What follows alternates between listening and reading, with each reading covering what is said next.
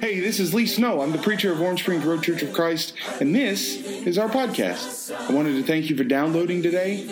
I hope it inspires you. I hope it builds your faith. I hope it gives you a perspective to see what God wants to do in your life. And I hope it challenges you to a faithful tomorrow.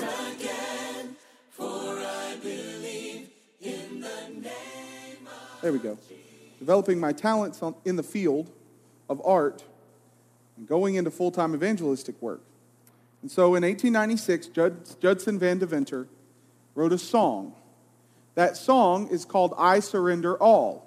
You've probably heard it before. The lyrics go like this. I thought about singing it together, but instead I'm just going to read you the lyrics. All to Jesus I surrender. All to him I freely give. I will ever love and trust him in his presence daily live. All to Jesus I surrender. Humbly at his feet I bow, worldly pleasures all forsaken. Take me, Jesus, take me now. I surrender all. Here's the question Romans chapter 12 starts with a pretty challenging passage. Romans chapter 12 is after all of the theological teaching. You see, you have really chapters 1 through 11 that talk about the theology of the book of Romans. The fact that all men were lost, chapters 1 through 3, that you need faith to be saved, chapter 4. And it's not a faith that acts in the same way as Abraham, but it's the same type of faith. It's a faith that is willing to sacrifice everything for your salvation. Like Abraham was willing to sacrifice everything to move, he was willing to sacrifice his son on the altar and so forth. So you need faith like Abraham. And chapters 5 through 8 talk about the freedom that's in Christ. Once you're in Christ and you've been baptized into the body of Christ, and now you have the remission of your sins, it talks about the freedom, the, the wonderful, loving freedom that you experience. And then 9 through 11 talks about how the Jews forgot about that. They were looking for this, they were searching for it, they were waiting for it for, for 1,500 years. And it came and it sat right in front of them and the man named Jesus, and they never did anything with it. Chapter 12 is where the, where the application starts. And so I just want to read to you the first two verses of Romans chapter 12. I appeal to you, therefore, brothers, by the mercies of God, to present your bodies as a living sacrifice, holy and acceptable to God, which is your reasonable worship. Do not be conformed to this world, but be transformed by the renewal of your mind that by testing you may discern what is the will of God, what is good and acceptable and perfect. So he gets done with all this the- theology, and he writes chapter 12. And he essentially says this because of the fact that you're lost, or you were lost outside of Christ, and you have faith in Jesus Christ, and you are in Christ, and now you have this freedom that we've talked about. And because you've accepted Christ outside of what the Jews were doing, because you saw the truth when the Jews missed it, and you accepted it when they rejected it, because of all that, here's what it takes it takes surrendering everything your passions, your likes, your, your desires, your life, your future. I think sometimes we take Christianity and we put it on as a tagline instead of making it our entire lives. When you become a Christian, your life now becomes Jesus Christ. Your, all of your plans are subject to change. 2009, this, this past week was, was very eye opening to me. One of my best friends moved to Denver, Colorado, to do the thing that he and I grew up dreaming about doing. Last week I talked about the how providence works and how I met a friend down the street who had a trumpet, and that trumpet led me to learn how to go to Jacksonville to learn the gospel and so forth.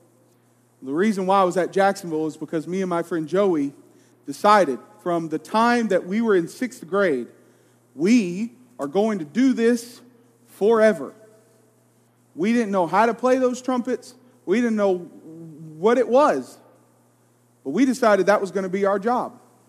We were going to figure out how to make it work. And this past week, he moved to Denver to become a band director and do exactly what he and I had been talking about doing for our entire lives. The problem was in 2009, a guy named Dalton taught me the gospel, and that means that your plans change sometimes. You see, when you become a Christian, your entire life changes, your plans change, the way you look at the world, the way you think about the world, the way you think about your desires and your, your likes and your preferences completely changes.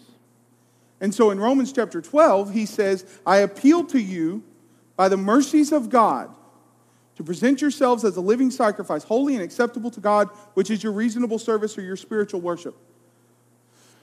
Don't be conformed to this world, but be transformed by the renewing of your mind that you may prove what is acceptable and perfect will of God.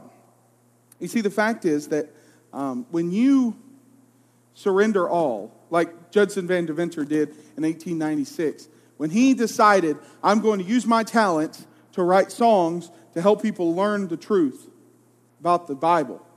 he wrote this song. It wasn't just a song. You know, some songs you write, and, well, people write. I've never written a song. Um, I think my song would probably make it to the Billboard top.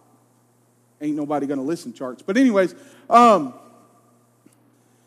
you know, some songwriters write songs and they'll, they'll sell them out, right? You write a song, you might sell it to some big name person.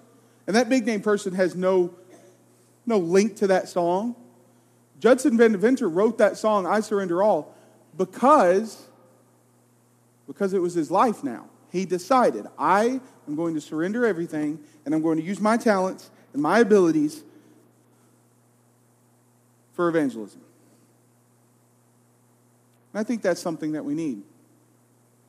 You see, the fact is that doing this, giving, giving your all, surrendering your all to Jesus, um, it does something. It gives you a few things. And, and I want to talk about those things really quickly.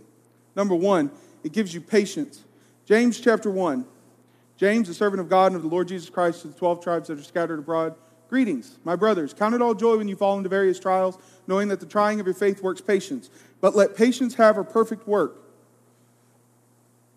When you are patient, when you obey the gospel and you follow the scriptures and you are focused on Jesus Christ, when you hit these, as James calls them, various trials, you're going to have patience. Not only because you aren't focusing on them so much, we'll talk about that in just a second, but mainly, mainly because you know, well, eh, this is not really that much when you consider that Jesus died on a cross. It's not really that much when you consider what Paul went through or what Peter went through. You know, I, I, wish that we had an account. We have an account of some of the persecutions that Paul went through in the book of Acts, the latter half, and in 2 Corinthians 11. I wish we had, I wish we had an account of what Peter went through. Because a lot of times Peter is forgotten about when it comes to persecution and suffering for the cause of Christ. Tradition says that Peter was sacrificed, was not sacrificed, was crucified upside down because they wanted it to be more tortureful. Uh, there's this, there's this idea that he requested, that Peter requested to be crucified upside down because he didn't want to be like Christ. Y'all ever heard that? Here's the real reason. When the Romans really hated you, they put you upside down because it made it worse. They're not going to give Peter a request to be crucified upside down because they don't care who Peter is. They don't care what he, care, what he cares about. They want him to be humiliated like they humiliated Jesus Christ. They're not going to give him his answer. The reason why it happened to Peter is because they wanted it to be more painful. I wish we had an account of what Peter had had to go through in the years prior to his death. Because I think, I think oftentimes we think that Paul is some super Christian when he wasn't. Um, he had miraculous powers, sure. He was an apostle, sure. But Paul wasn't some super Christian. He was one of us. He was just like you and me. He had a job to do, and he did it with everything that it took. And it ended up taking his life. And so when Paul writes it in Romans 12, it, it gives a little more kick to it. Present your bodies as a living sacrifice, holy and acceptable to God, which is your spiritual worship. He's writing it because he's about to do that. Just a few years after he writes this book, that's what he does. He writes to Timothy in 2 Timothy, and he says that he is ready to be poured out like a drink offering. He's ready to die. He's ready to his life to be poured out on the ground and wasted because it means that if, if that happens, it means that my life has actually been purposeful. I wish people, I wish more people understood that when you sacrifice and you give your life to Jesus Christ, you are both wasting it and making it mean something. You know, the atheist has a problem. Not only the scientific arguments that they make are not valid, the atheist has a problem with his life means absolutely nothing. But a Christian's life means something, gives purpose, gives meaning to life. Number two, when you give your all to Jesus, it gives you a backbone 2 Corinthians chapter 4. Turn to 2 Corinthians chapter 4 very quickly. 2 Corinthians chapter 4.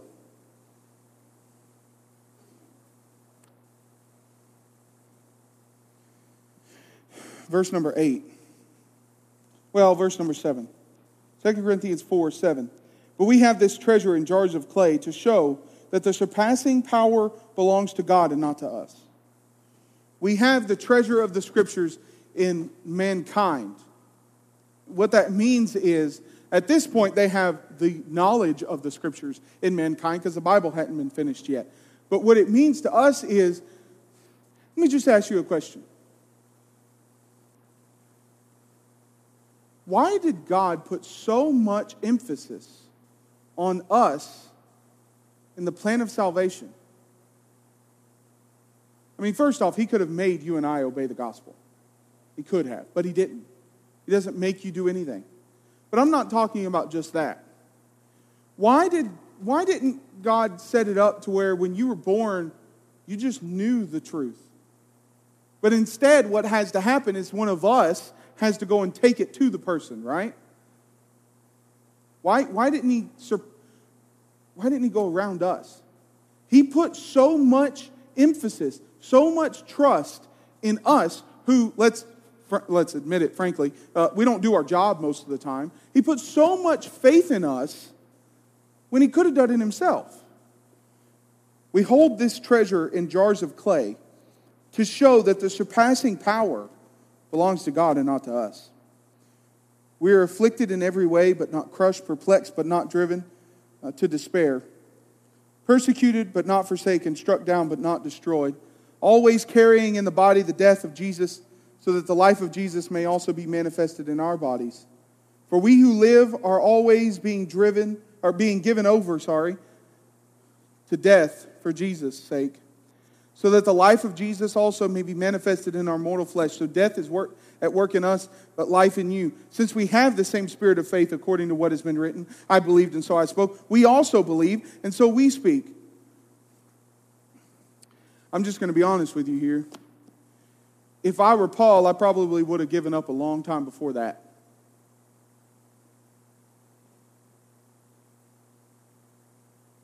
By the time he writes those words, he has been, 2 Corinthians 11, he has been beaten and homeless and poor and had people that he thought were on his side stab him in the back. He's had He's had his family desert him. He's walked thousands of miles so that he could teach people the gospel. And while he's walking those thousands of miles, people have come up and robbed him. When he got to the people that needed the gospel and they heard it, they turned their backs on him. If I were Paul, I would have given up a long time before that. But he didn't. Why?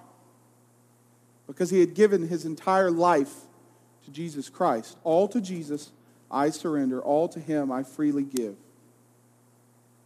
He'd given everything to him. And when you do that, it gives you a backbone. And I, I, this is just me, but I think one of the things that Christians need the most today is a backbone. We are so terrified of everything. We're terrified of offending people. We're terrified of what may happen if someone gets elected. We're terrified of what happens if this law passes or that law passes. What happens if this happens or what happens if that happens. We're so scared. Paul said, I, I, this doesn't really matter to me. I've given my life to Christ, and I have a backbone because of it. And I think some of us, all of us, need backbones sometimes. And the only way to get them is to do what Paul did, which is go through it and make it out on the other side. You know why James says that, that this surrendering to Jesus gives you patience? Let patience have its perfect work. You know why he says that? Because when you've made it through it once, you can say, I can make it through it again. In fact, Paul says that at the end. He says, even though our outward man is perishing, our inward man is renewed day by day, verse 18, 2 Corinthians 4 18. I, even though my body has stripes on it because I've been beaten with the 40 stripes save one of the Jews, which means, you see, the Jews were so spiritual and so righteous, so, such righteous people that when they had the ability to strike you 40 times, they didn't want to sin, and so they, they hit you 39 times in case they accidentally miscounted once. And it had happened over and over and over again to Paul. Even though my body is showing the signs of my faith, my inward man is renewed day by day because I know that I made it through it once, I can make it through it again. Jesus made it through, Paul made it through, Peter made it through, which means I can make it through.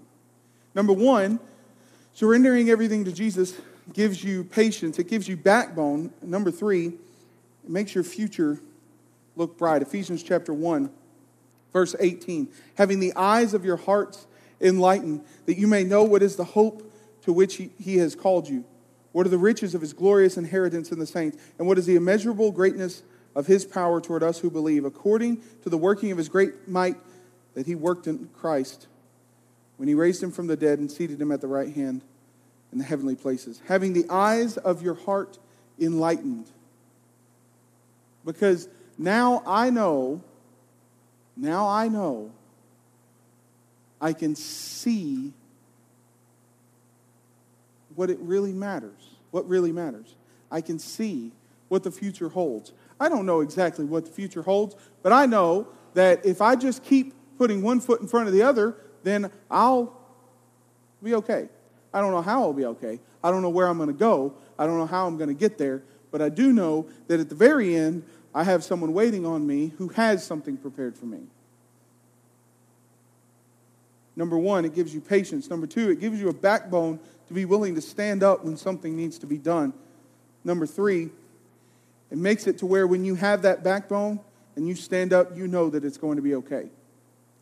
Number four, Giving yourself to Jesus leaves a legacy. Acts chapter 4, verse 36 and 37. Joseph, who was surnamed Barnabas, had a lot. He sold it and he brought it to the apostles' feet. He laid it down. He laid the money at the apostles' feet.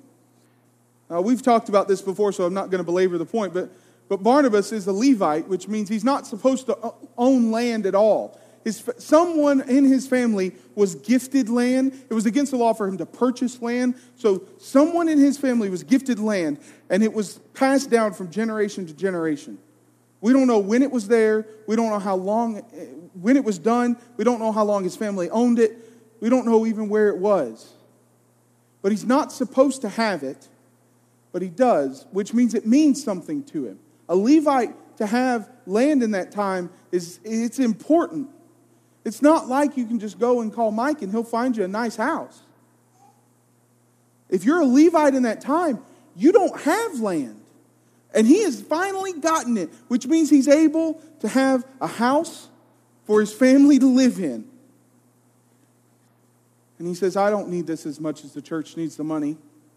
He sells it and he gives it to the fellow Christians. Giving your everything to Jesus means that you have patience, it gives you a backbone, it lets you see that it's going to be okay. Makes the future bright. And last but not least, gives you a legacy.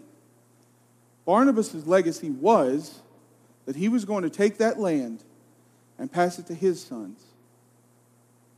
And then they would pass it to their sons, and they would pass it to their sons. God only knows how long that land was going to be in his family's possession. And instead, he sold his legacy and laid it at the feet of the apostles and gave the money to fellow Christians who needed it the most.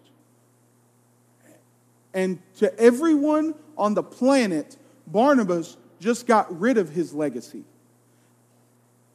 Except 2,000 years later, we're reading about a man who gave everything he had for the cause of Christ. A lot of times Christians are focused on their legacy here. I need to work. I need to make sure that my family is taken care of because I want to leave something for my family in the future. And in doing so, we sacrifice our legacy that we could be leaving for fellow Christians for thousands of years. In my office, I have two blue books. They are the biography of a man you've probably never heard of. His name was Ira Rice. You've never heard of Ira, right? Has anybody ever heard of Ira, Brother Rice? I met his wife, his widow, one time. One time. She gave me those books. And that's the last time I ever heard about, about him, about her, sorry, last time I ever saw her. Ira Rice was a missionary.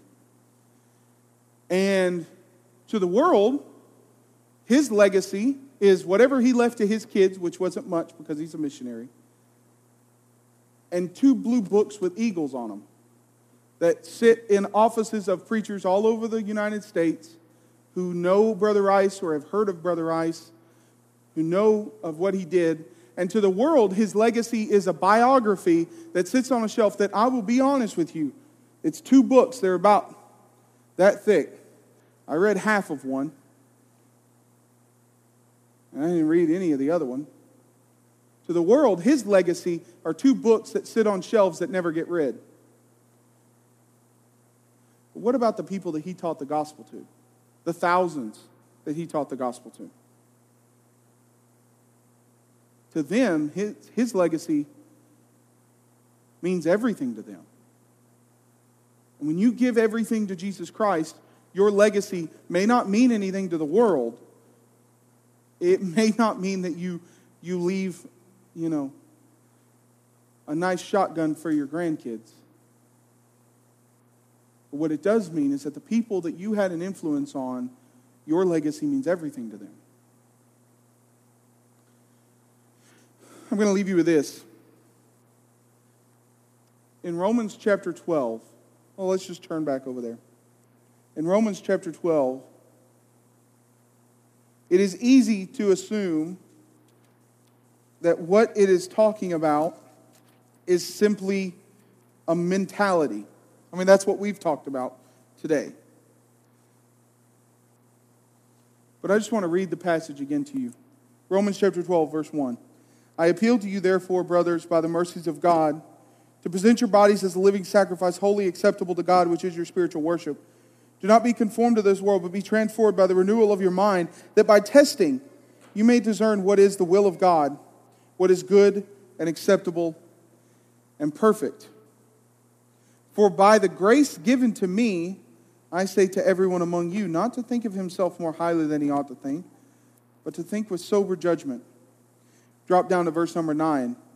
In the same context, let, you, let your mind be conformed, transformed, sorry, to the renewal of Jesus Christ. Present your bodies as a living sacrifice. Verse number nine let love be genuine. Abhor what is evil, hold fast to what is good. Love one another with brotherly affection. Outdo one another in showing honor.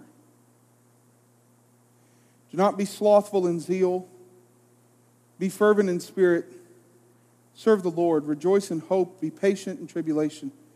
Be constant in prayer.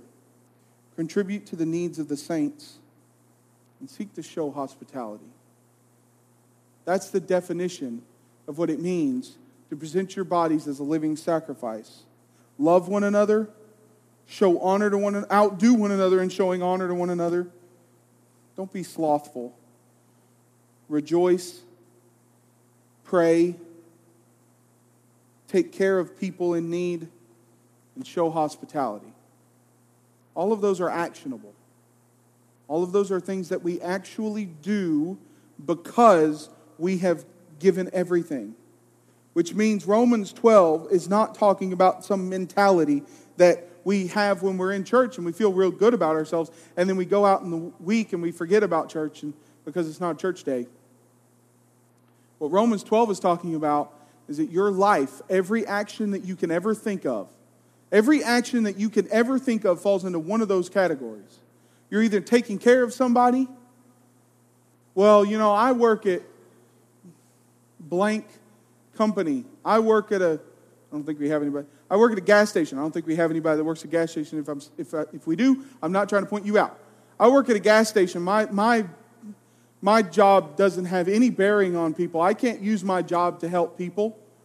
Yes, you can. Do you know that at the corner of Schomburg and Warm Springs Road, there is a Circle K? And just about five or six times a week, I go into that, don't tell Becca, I go into that Circle K and I get a drink because you know their drinks are super cheap. Hopefully, she speaker's not on in the nursery. Anyways, um, about five or six times a week, I go in there and I get a drink. Do you know I can be having the worst day ever, but there is a girl who works there that every time I see her, she makes me smile. Because she makes a joke or, you know, does something funny or.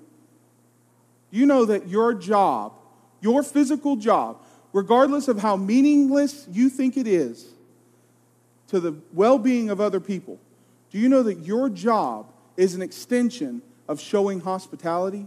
Do you know that your job is an extension of your Christianity? I don't care if you work at a gas station, a Fortune 500 company, if you're a teacher or you're a preacher. We all have the same job, and that is to use our lives to teach people the gospel of Jesus Christ. That's what showing hospitality is. You use niceness to show people the gospel. Everything you ever do falls into the category of Romans chapter 12. Whether it's your job, whether it is evangelism, whatever it is, it's your family, whatever it is, it all falls into the category of give your lives, give your entire self, give your body as a sacrifice to Jesus Christ. Because everything that we do has a bearing on someone else's obeying the gospel. And I think it's important for us to remember that. And if we do it, we'll have patience. When tough times come, we'll be okay. We'll have the foresight to know that our hearts have been enlightened and we, we see the end of, result of everything. We may not know how we're going to get there, but we know where we're going. You'll have backbone to stand up and say what needs to be said when it needs to be said. And you'll know that you have a legacy worth everything. If you need to become a Christian, we're going to stand and sing a psalm of encouragement for you. If you're ready to become a Christian through baptism, you're ready to surrender your entire lives to Jesus. Just know this it's not easy. And it's going to take you being willing to change everything if it takes it. But if you're willing to do that and you're willing to be baptized, we're willing to help you with that. Gary's going to lead us in a song as we stand, and let us know while we do that.